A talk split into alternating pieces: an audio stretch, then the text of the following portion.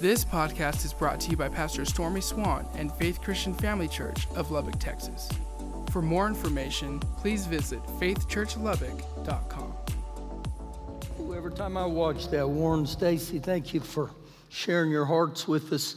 They, they become people of inspiration for me to say, way to go, way to go. And so, what's going to happen over the next few weeks, you'll hear many, many different testimonies that, that may look differently because of the different types of iniquities that are handed down to us. But I, I applaud people who stay with it. You know, you find out in, in marriage, opposites attract and opposites react. And I remember we weren't married very long, and Shelley said to me one day, You're as ugly as the devil himself.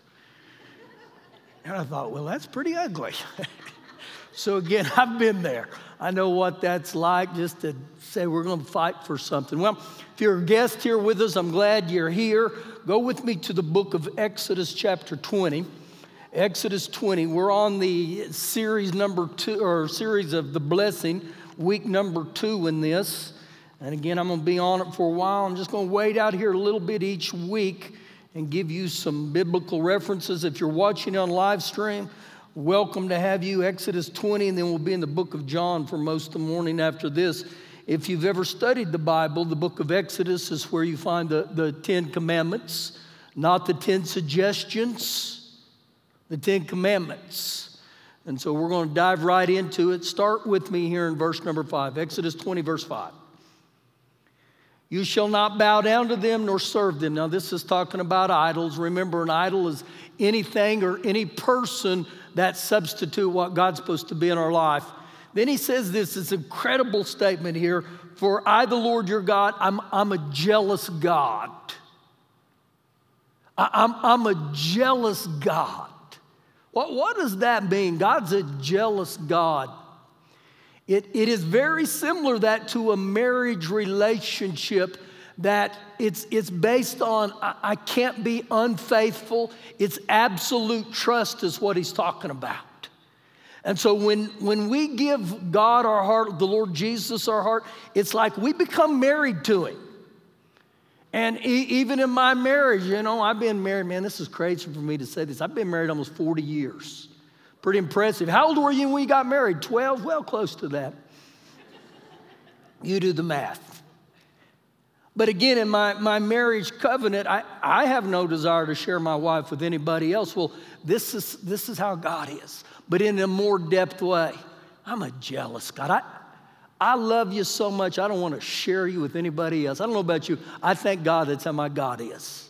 He loves you that much. Keep reading.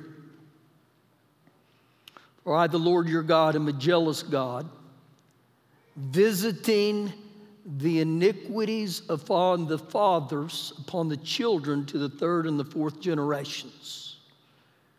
Visiting the iniquity of the fathers. Some translation says visiting the iniquities or punishing the iniquities of the father or the parents. So when you read this, sometimes people have asked me, so this doesn't include the mothers. Oh, yeah, it includes the mothers. You know why it includes the mothers? Because the mothers had a father too. So it's all in there. So our point in today is to, to define and understand what this word iniquity means. Actually, you heard Warren talk about this, that this was an iniquity in their family bloodline that was passed down. So when I see the word iniquity, it's rooted in the word sinful or, or wickedness or bad habits, habitual, willful patterns or forces in my life, a concrete act, better stated, a, a sinful legacy that he said goes from the father to the children to the third and fourth generations. So in, in my life, going in reverse, it would be to me, from my father, from my grandfather, and from my great grandfather. And then from me going the other direction, it would be me, my children, my grandchildren, and my great grandchildren. And so he, he uses the word a generational iniquity. The word iniquity also means to bend or be bent towards something. So when you think about a tree and just say the wind has this pattern that it usually blows out of, after a while, that, that tree just begins to bend like this. And this is how it is generationally that this guy starts this way and he begins to give in to a certain type of sin or wickedness. He begins to bend. And what I find out in this, that it gets stronger from each generation. So I'm studying this the other day, and the thought came to me can, can the force of wind be so strong on a tree that it causes the tree to snap? It can. It can. So when we talk about these things called iniquities, these things are handed down. So now we have the question how are they handed down? Well, think about this in the terms of genetically. Uh, the physical side of my makeup. You, you look like your mama. Ooh, you, you have the eyes like your mama. Your nose looks like your grandmother. And you may have things said about you like that. Well, where does that come from? We know it's handed down genetically. How many of you have ever heard this? Man, he's, he's going to be a tall young man one day. Well, where do they get that from? They can look at their parents and say, man, he's going to be tall because of that. So we understand that. Another area that I think will help you in this area is oftentimes when we go to the doctor, one of the first things the doctor will say, well, tell me your, your family history. Is there any history of cholesterol? Is there any history of high blood pressure? Why do they ask that? Because we understand the genetics of this that's handed down. But I believe this the more I study this, and I think biblically you'll see this. This even happens spiritually.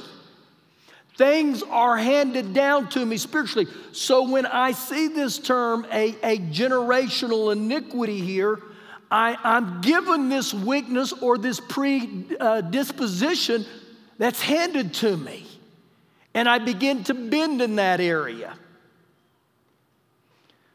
Let, let me share this little story with you, and I believe it'll help you.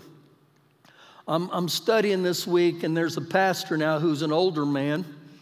And he talked about when he was a young, young boy, and this will date him a little bit, but he said one of the things that changed society is when a, magazine called Sears and Roebuck started coming in the mail to people.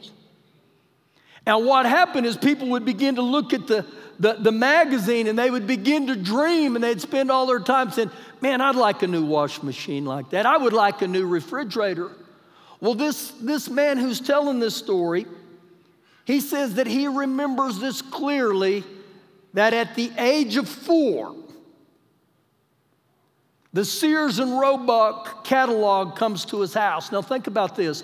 If you're four years old, what would be the first area that you would turn to? Man, I jumped on that real quick. I said, I knew where I'd go re- immediately as a four year old. I'd be at the bikes, man.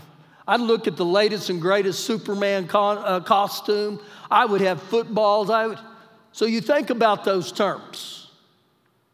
This man said that when he was four years old and that magazine came in, the first place that he turned to was the women's lingerie. And he said he began to look at their undergarments, their bras, everything.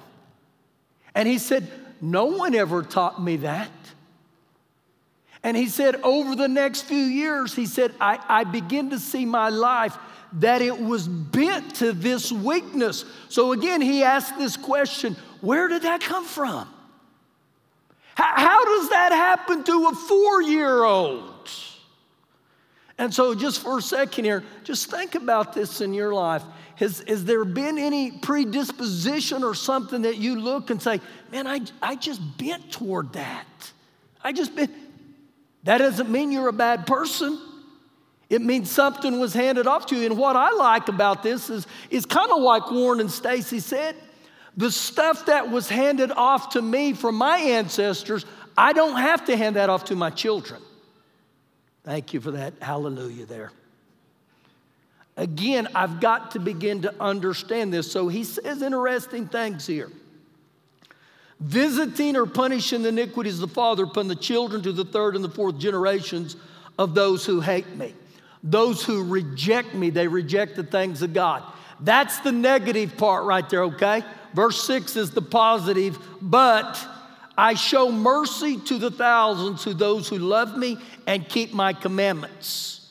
So, not this week, but the upcoming weeks, I'm going to dive into what verse 6 means, but you get a little nugget. To love God is to obey God. Remember, Jesus said that in John 13 33. He said, If you love me, obey me. And so, something begins to happen as a human being when I say, I'm to live for God. I'm to live for God. Now, go with me to the book of John, chapter 8. And where we're headed this morning, and listen, I'm just to warn you here my goal is not to make you feel uncomfortable. My, my goal is not to make you have a, a sin conscience that you think sin, sin, sin. That's not my goal, okay? But we are going to talk about areas of sin today. And it's not, not to beat you up, it's, it's to help us understand some things. So as you're turning to John chapter 8, let me reference a couple scriptures here today that I believe will help you, and it'll help you to breathe right now, okay? In the book of Romans, chapter 3, verse 23, the Apostle Paul said, All, A L L, all have sinned and fallen short of the glory of God. Now, the reason I said I'm gonna help you breathe a little bit, everybody that you're sitting around, actually, everybody in this entire sanctuary today, we've all sinned. You can breathe. Pastor, have you sinned? Oh, I was a champion sinner, guys. I don't say that with great honor. We've all sinned. Now, here's what happens with this area of sin. A lot of times when we talk about sin, we have the thought, well, I haven't sinned as much as Gloria has. And the sins that I've committed, they, they don't compare to what Rick's done. No, no, no, no, no, wait just a second. We've all sinned, okay? We've all sinned. A, couple chapters later, Romans 6:23, the Apostle Paul said this: the wages, the compensation, the recompense of sin is death. Better stated in that area, a, a business of sin is death. So, what he tells us here, the consequences of sin has, has dire consequences, a death like existence. So, what I see from the scriptures man, I don't want to live a life of sin. Thank God Jesus came and took care of that. So, we're, to help us a little, we start in, in John 8, verse 1. Read, starting in verse 1. But Jesus went to the Mount of Olives. Now, early in the morning, he came again to the temple he came again to the temple. Jesus made it a habit of going to church, okay? I believe that's important. It's important for us to get around other believers. You know what you find in the church? A lot of times you have this thought well, church is for perfect people. Well, if that was a true fact, this house would be empty right now, okay? I'm not perfect, but I am saved by grace. I'm washed by the blood of Jesus, and so are you. So again, Jesus comes to the temple. And all the people came to him and they sat down and he taught them. Jesus understood the significance of teaching people the Word of God. Verse 2 or verse 3. Then the scribes and the Pharisees, who were the religious scholars, they brought to him a woman caught in adultery, and when they had set her in the midst, now I, I begin to picture this and just think this that Jesus is here this morning and he's preaching the gospel to all of us, and all of a sudden the doors open and the religious leaders they come marching in with a woman caught in adultery, and right here they stand her in the middle of us. Makes you want to go to church, doesn't it? I can tell you this I'd never do that to a human being. You know why? I've sinned. I know what it's like to be a sinner. So they march her in. Now keep reading verse 4. And they said to Jesus, Teacher, this woman was caught in adultery in the very act. This woman was caught red handed in the very act. Now, these were the religious leaders. And so I see that they come across like they're perfect And they, they bring these accusations against this woman. But I'm going to give you a little, a little analogy here that'll really help you in an area. Anytime you point your finger at someone else, Nathan, Nathan, both Nathans right there. Remember this when you point this finger at him, you got three more pointing right back at you. Be careful. Be careful how you judge people. So they bring her in, caught in the very act. And again, let me highlight something adultery is sin.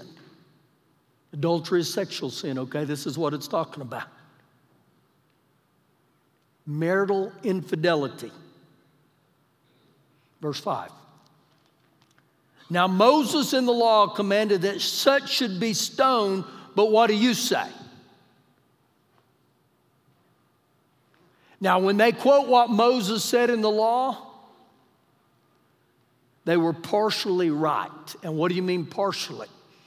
Well, if you studied Leviticus 20, verse 10, and in Deuteronomy 22, it literally says that when you were caught in adultery, you would be stoned.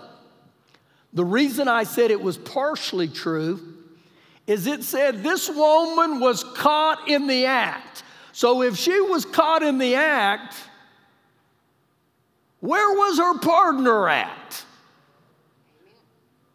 It's always a mystery to me. If they're so gung ho about throwing a stone, where was he at? And so my thought is this was he someone that was highly influential? Did he have a lot of money? And they said, you know what? It's that stinking woman. Let's get her. Let, let, let's get her. Let's throw a stone at her. Verse 6 This they said, testing Jesus, that they might have something to which accuse him. But Jesus stooped down and wrote on the ground with his fingers as though he did not hear. Verse 7. So when they continued asking him, he raised himself up. They, they, keep, they keep on demanding that, that he, he render a verdict. And they keep on asking him and said to him, He who is without sin among you, let him throw a stone at her first. The Passion Translation says it this way A man who has never had even a sinful thought or desire cast the stone at her first. Just even the very thought of it. Verse 8.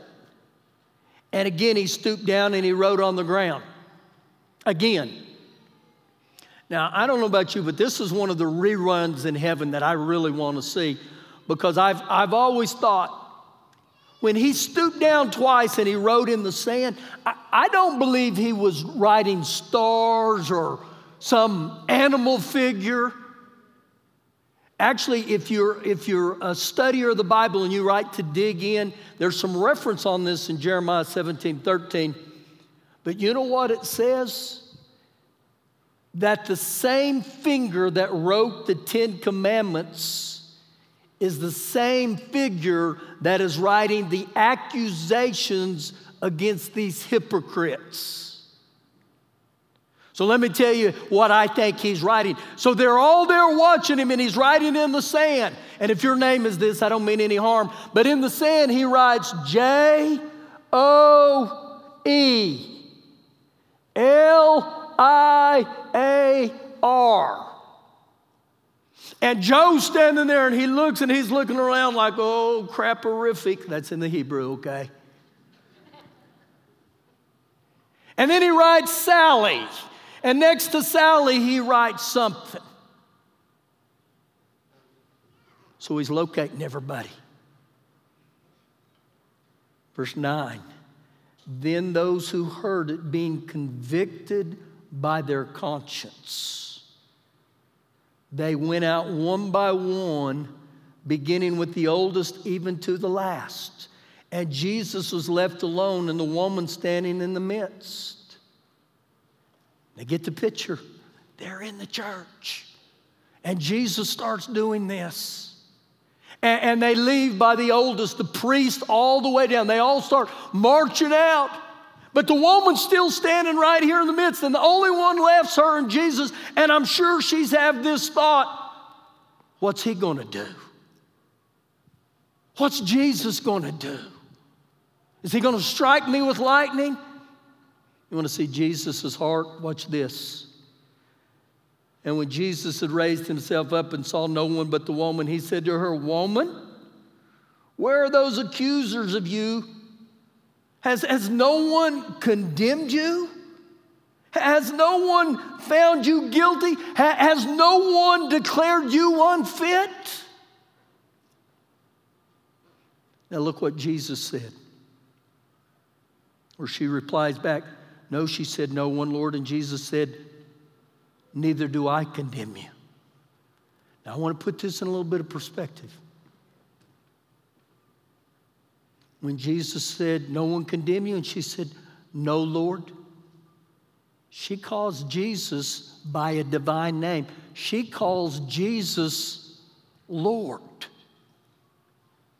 Why is that such a big deal? This is a woman who just minutes ago was in the middle of them because she's caught red handed in adultery. And she says, No, Lord. And he responds to the woman who's just caught in sin, and he says, Neither do I condemn you. I don't declare you unfit. Now, here's a thought for you. The only one in the room the whole morning that could have declared her unfit was Jesus, but yet Jesus still didn't do that. And I, I heard one amen. There should have been a bunch. Because this speaks to me, this speaks to you. You know what it shows? Jesus loves you. Jesus loves you. He's for you. He is for me. I'd go on singing that song like they were a minute ago, but some of you may walk out. I, I love this. Neither do I condemn you. Now, watch what he says Go and sin no more. Jesus didn't give her a license to live in immorality. He forgave her, but he said, Go and sin no more. If I had time, I would take you three, three chapters back to John 5, verse 14. And you know what, John 5, 14? He's dealing with the man and he says to him, Go and sin no more, lest the worst thing come upon you, a, a worse state. Because Jesus understands the, the dire consequences of sin is a death like existence. So, this, this woman right here, he completely forgives her, but he says, Go and sin no more. So, if sin wasn't a big deal, then why did Jesus say that? Because Jesus loves us enough to tell us the truth. So, what do we do? Look at verse 12 here. Oh, this is so good. Then Jesus spoke to them again, saying, I am the light of the world. He who follows me shall not walk in darkness, but have the light of life. Now, can I tell you something? The world is in complete darkness apart from Jesus. The, the only way you're going to walk in light is you got to give Jesus your heart. You, you got to live for Jesus. That doesn't mean I got to be perfect. And so, how does that look? Well, I believe this with all my heart because the Bible says this that eternity is etched or sketched in every one of our hearts. Every human being has some form of God in the inside where we know there's got to be a God. And maybe this defines you right now. I remember as a young boy, a, a, a young man that was messed up in sin. All I did was sin.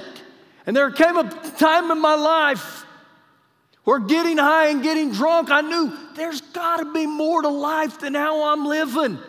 If this is all there is to life, I might as well check out of here right now. I was lost and blind, and a friend of mine came and took me by the hand.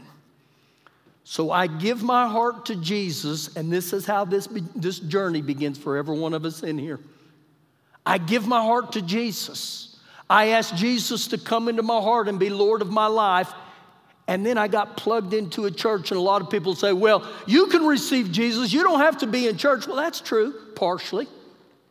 But what I found out when I come to church with other believers, something happens when I worship you with you guys.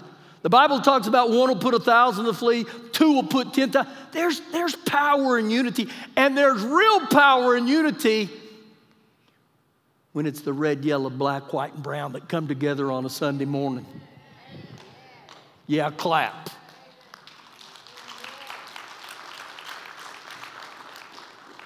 I, I can just tell you right now, I would quit if the only people who are in here were white people. Not that white people aren't important, but all people are important. And God loves all people. Now, that's not in my notes at all, okay? That's from my heart. So I give my heart to Jesus and I start coming to church. And I start getting taught the Word of God. And my biblical knowledge began to increase a little bit. And before long, I started obeying the Word of God when the Bible told me, you need to pray. You need to learn to study your Bible. And so, what ultimately happens on this journey that I get to live and you get to live when you make Jesus Lord of your life, you get to personally witness a God that takes messes and makes miracles. And He still does that to this day. Go with me. Galatians 5. We're getting close to ending. About another hour and we'll be done.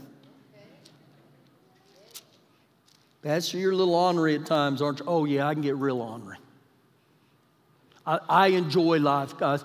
I, I don't come to church and pout about I, I love to come in here.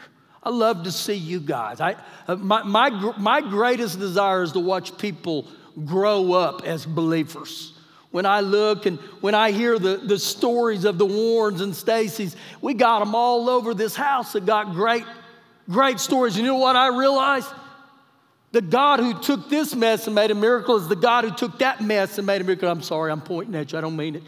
Those three are pointing back. Galatians 5, verse 1. Stand fast, stand firm, therefore, in the liberty, the freedom which Christ has made us free. Jesus will make you free. Ooh, I jumped. I cut a lot of my sermon right there. Christ has made us free.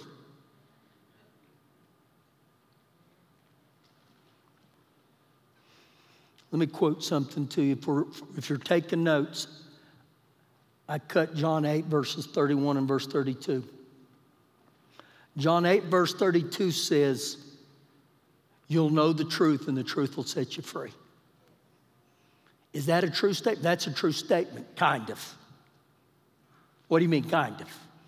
I hear people say that all the time, almost like a quick phrase. You'll know the truth, the truth will set you free. Well, it's partially true. Why? If you go back to verse 31, Jesus said this If you abide in my word, the word abide means you must remain you must live by the Word of God. And so when I live by the Word of God, that truth will set me free. But if I'm not going to live by the Word of God, you're not going to walk in true freedom. I can tell you right now, you're, you're looking at a guy who's walking in freedom because of one, the, the, the power of Jesus, and two, the Word of God. I know what it is to be bent toward a generational iniquity, and you'll hear me talk about this in the upcoming months. The first drink or the first time I ever had alcohol when I was 12 years old, I never knew what that first drink would lead, lead to. So I don't have a problem looking at you and saying, I was under a generational curse, a generational iniquity. My grandfather died when he was 50 of alcohol. By the time I'm 17, I am a functioning teenage alcoholic because of that. Well, what happened, Pastor? I got born again. I got born again. And then I got on this journey. And I started reading stuff like this that Jesus will set you free. He'll set you free. I'm, I'm doing some math in my head. I, I haven't had alcohol in me now for 35 years. To God be the glory.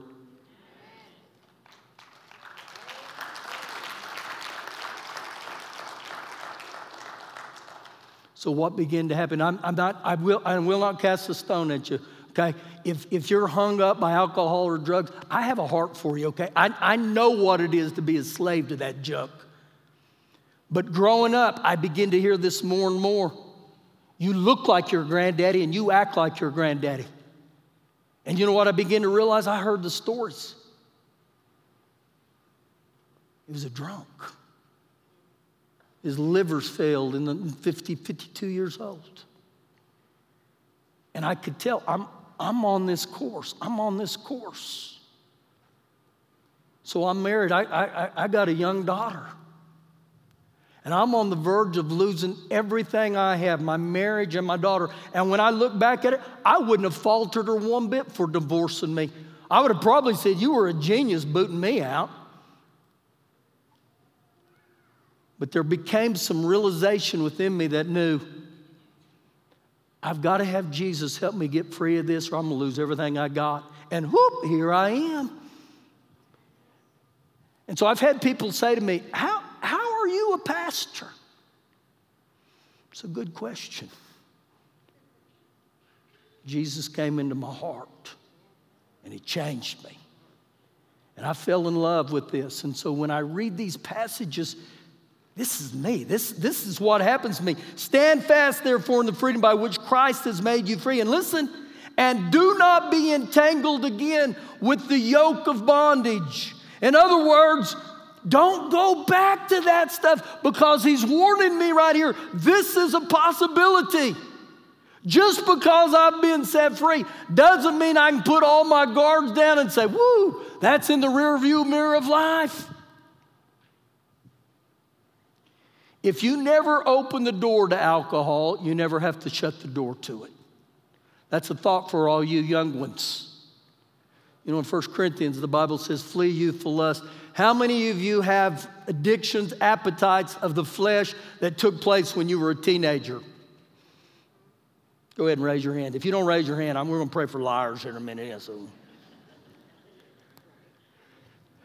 Just kidding. Lighten up. So again, I look at that. Man, I, I, I got free from that. I, I, I can't entertain the thought. Same chapter, verse 16.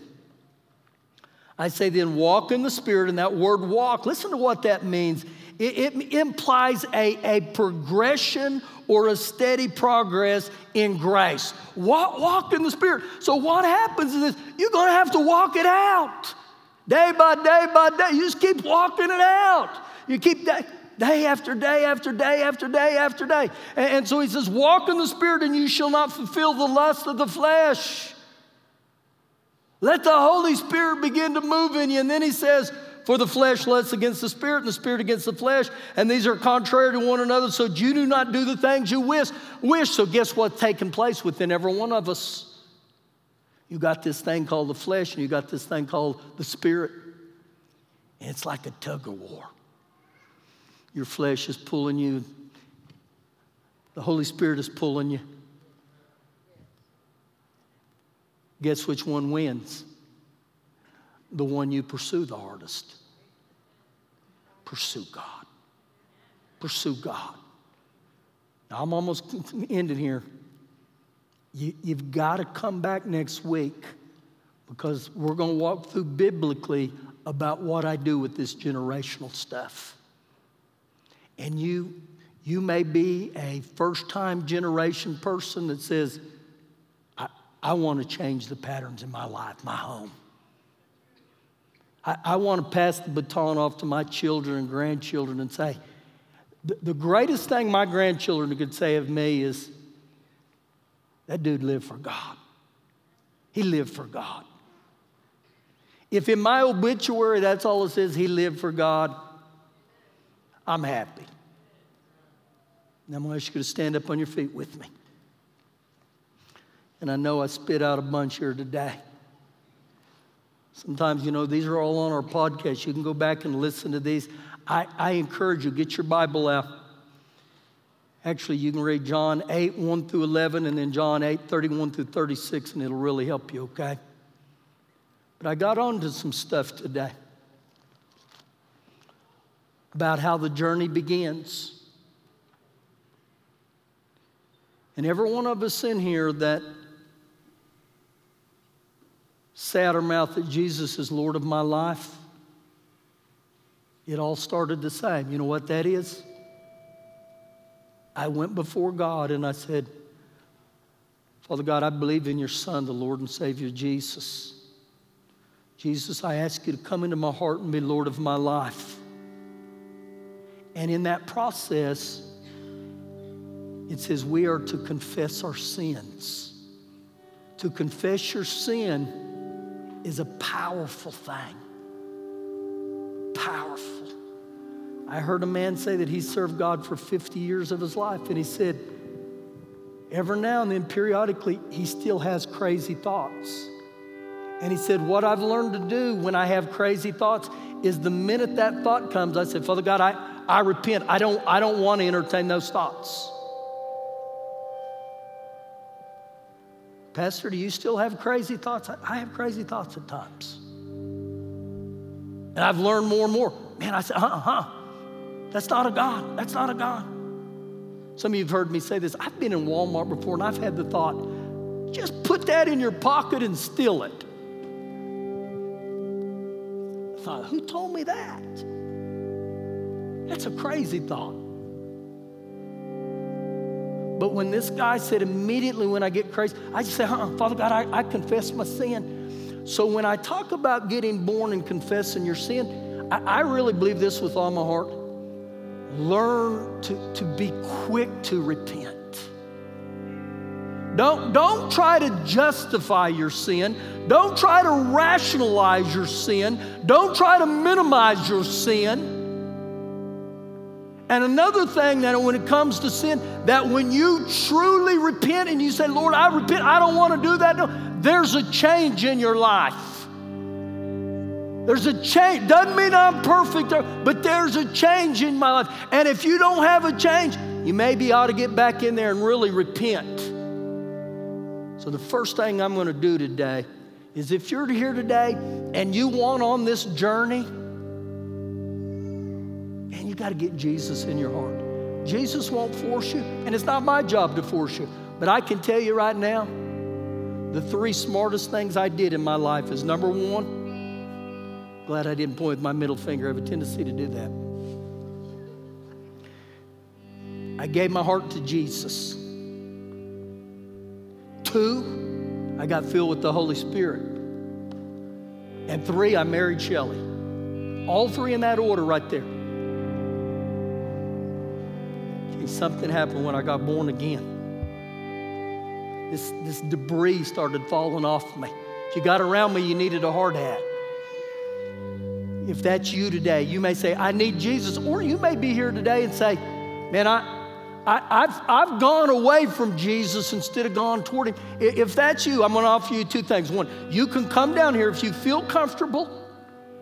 If you don't feel comfortable, I get it. And that way, if you don't, you can just stand right there and say, That's me right now. That's me. I need Jesus. Is there anybody in here today that you say, I need Jesus? Ooh, there's Jesus. I see hands. If you feel comfortable coming down here, if you don't, just right there, keep your hand up. I, I want you with your hand up. I want everybody to see it's you. You know why? Because we're going to celebrate. This isn't a time of embarrassment. This is a time we're going to say, Yes, so all the, yeah, clap. Clap to the Lord. God's moving here today. Oh, goodness, goodness, goodness, goodness, goodness, goodness. All you with your hands raised, let's just bow our head and get real reverent here before God. Father God, you see hands up all over your house, all over the, the, the different ages. And Father God, you said, that if we would believe in our heart and confess with our mouth that the Lord Jesus was the, the, the Christ, the Messiah, the Son of God, you said we'd be born again. Now, you, you who got your hands raised, I, I might as well encourage every one of us to say this.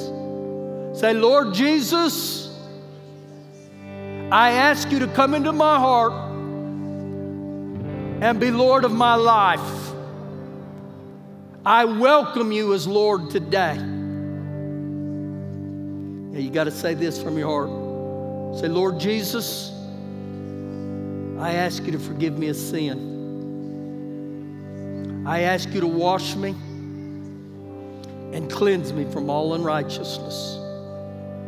In Jesus' name, amen. Thank you for listening today. For more information, please visit faithchurchlubbock.com.